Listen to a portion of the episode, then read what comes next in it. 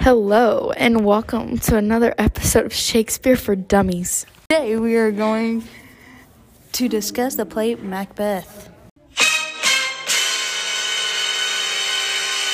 But more importantly, we're going to focus on why the blood stained hand was so important and how it affected the characters, but mainly how it affected Lady Macbeth. I think we should talk about um, the setting before we go into anything crazy. Macbeth is set during the 11th century in Scotland, Uh, where's Scotland? um, somewhere across the pond. It all starts off with a couple. The guy was Macbeth, and the lady was Lady Macbeth. They were so in love, such a good relationship they had, or at least everyone thought. But behind closed doors, they each had their own wants and needs, and Macbeth wanted to be king. The only problem with that was the man named Duncan was a king. And in Lady Macbeth's eyes, the only way for them to become king and queen was to kill Duncan. Lady Macbeth told Macbeth that if he did not want to do it, he was a. Well, actually, I can't say that word, but you know what we mean.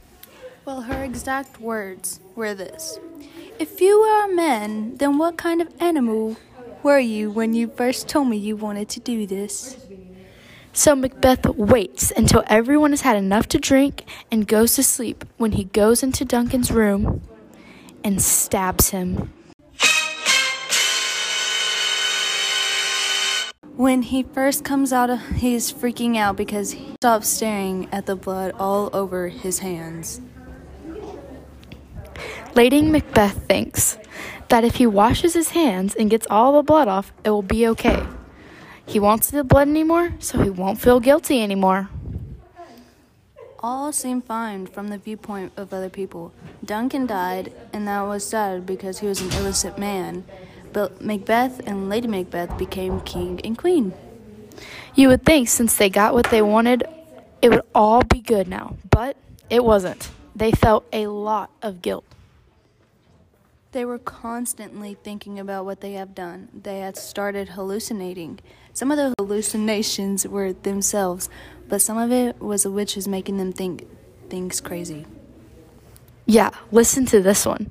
At a feast with all the people, Macbeth has a vision of Banquo's ghost.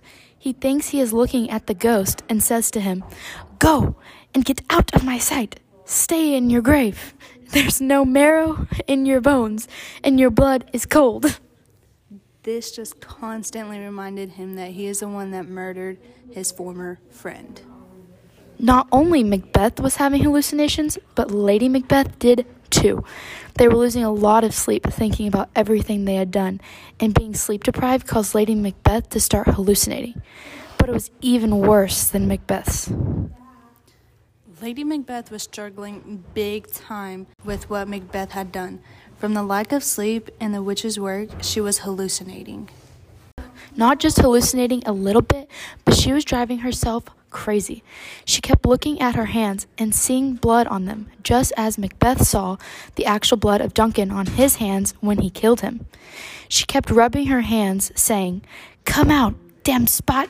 Out, I command you. One, two, okay, it's time to do it now. Hell is murky nonsense, my lord, nonsense. Lady Macbeth and Macbeth started getting really heated. Lady Macbeth is taking all the stress out on Macbeth. She tells him how he is not the same person that she fell in love with, how he is a killer. She turns it all on him at this point, even though she is the one that pushed him to do it. And she cannot live with the guilt. She tells him that she will slit her throat and they can walk through hell together. And that's when it happened. On a dark and rainy night, when she couldn't handle it any longer, she kills herself. Now we have analyzed how the blood played such a big part in this role.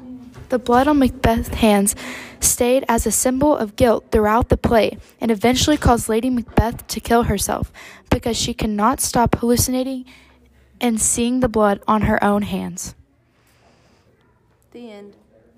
Thanks for watching and listening to another episode of Shakespeare for Dummies. Goodbye. Hello, and welcome to another episode of Shakespeare for Dummies. Today we are going to discuss the play Macbeth. But more importantly, we're going to focus on why the blood stained hand was so important and how it affected the characters, but mainly how it affected Lady Macbeth. I think we should talk about um, the setting before we go into anything crazy. Macbeth is set during the 11th century in Scotland, Uh, where's Scotland? um, somewhere across the pond. It all starts off with a couple. The guy was Macbeth, and the lady was Lady Macbeth.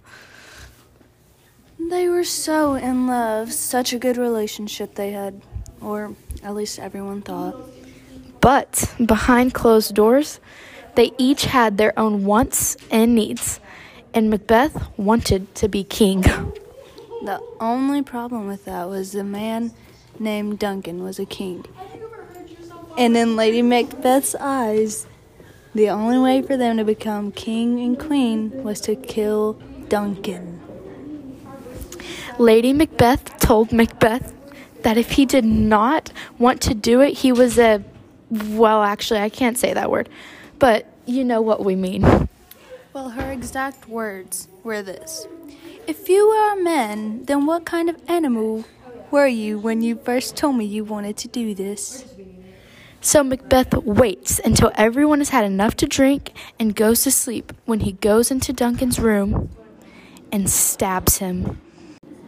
When he first comes out, he's freaking out because he stops staring at the blood all over his hands. Lady Macbeth thinks that if he washes his hands and gets all the blood off, it will be okay. He won't see the blood anymore, so he won't feel guilty anymore. All seemed fine from the viewpoint of other people. Duncan died, and that was sad because he was an illicit man. Macbeth and Lady Macbeth became king and queen. You would think since they got what they wanted, it would all be good now, but it wasn't. They felt a lot of guilt. They were constantly thinking about what they have done. They had started hallucinating. Some of the hallucinations were themselves, but some of it was the witches making them think things crazy. Yeah, listen to this one. At a feast with all the people, Macbeth has a vision of Banquo's ghost. He thinks he is looking at the ghost and says to him, Go and get out of my sight. Stay in your grave. There's no marrow in your bones, and your blood is cold. This just constantly reminded him that he is the one that murdered his former friend. Not only Macbeth was having hallucinations, but Lady Macbeth did too. They were losing a lot of sleep thinking about everything they had done, and being sleep deprived caused Lady Macbeth to start hallucinating. But it was even worse than Macbeth's. Lady Macbeth was struggling big time with what Macbeth had done. From the lack of sleep and the witch's work, she was hallucinating. Not just hallucinating a little bit, but she was driving herself crazy. She kept looking at her hands and seeing blood on them, just as Macbeth saw the actual blood of Duncan on his hands when he killed him. She kept rubbing her hands, saying, Come out, damn spot! Out! I command you! One, two, okay, it's time to do it now. Hell is murky nonsense, my lord, nonsense. Lady Macbeth and Macbeth started getting really heated. Lady Macbeth is taking all the stress out on Macbeth. She tells him how he is not the same person that she fell in love with, how he is a killer. She turns it all on him at this point, even though she is the one that pushed him to do it. And she cannot live with the guilt. She tells him that she will slit her throat and they can walk through hell together. And that's when it happened. On a dark and rainy night, when she couldn't handle it any longer, she kills herself. Now we have analyzed how the blood played such a big part in this role. The blood on Macbeth's hands stayed as a symbol of guilt throughout the play and eventually caused Lady Macbeth to kill herself because she could not stop hallucinating and seeing the blood on her own hands. The end. Thanks for watching and listening to another episode of Shakespeare for Dummies. Goodbye.